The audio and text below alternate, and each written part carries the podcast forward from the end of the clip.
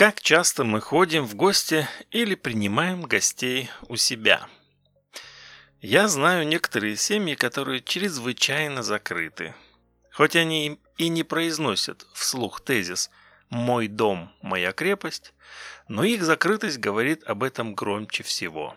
Такие семьи в целом закрыты от внешних контактов. Родители передают детям такой подход, и сектантство кочует из поколения в поколение. Да, я называю это сектантством. Закрытость, собственная исключительность – это неотъемлемые характеристики закрытой семьи, а значит, это секта. Но подобных семей, к счастью, немного.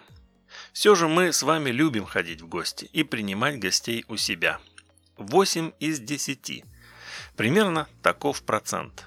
Но чаще всего это молодежь. С возрастом мы все реже и реже ходим в гости. Почему? С возрастом у нас друзей становится меньше. Пока мы молоды, у нас все друзья. Но со временем мы становимся более избирательными и закрытыми. На самом же деле мы отсеиваем приятелей, и в нашем окружении остаются только близкие друзья. Иногда они могут переехать или отойти в вечность, и новых друзей найти может уже и не получится.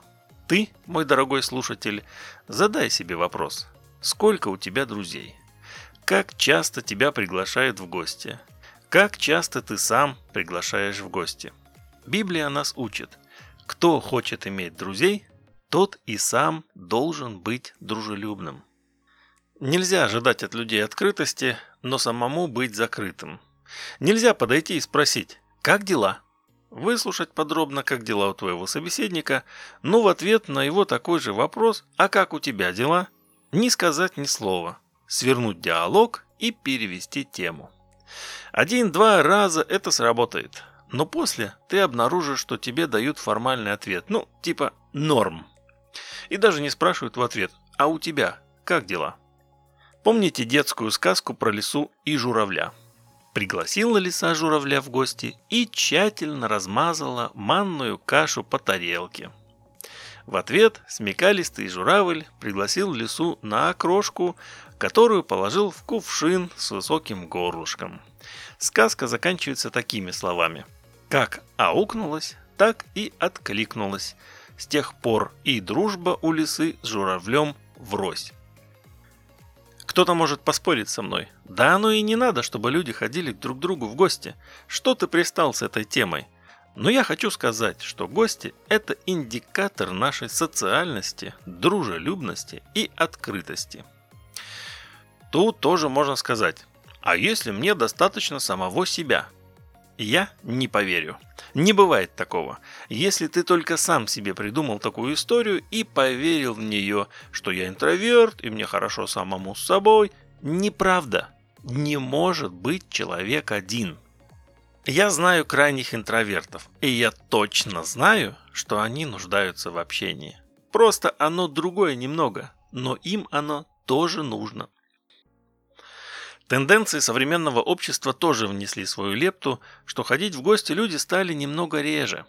Порой намного проще заскочить в ресторанчик какой попроще или не попроще, там пообедать всей семьей. Не надо тратить время на готовку, а после на мытье посуду. Так и с друзьями проще поступить. Договариваешься встретиться в кафешке, там кто-то за кого-то платит, и всем хорошо. Пообедали, пообщались и разошлись. Я не спорю, это хорошо, но открыть свой дом – это намного-намного больше. Открытость – это жертва. Писание так это называет – жертва общительности. Не забывайте также благотворения и общительности, ибо таковые жертвы благоугодны Богу. Богу угодно, чтобы мы были общительны. Почему?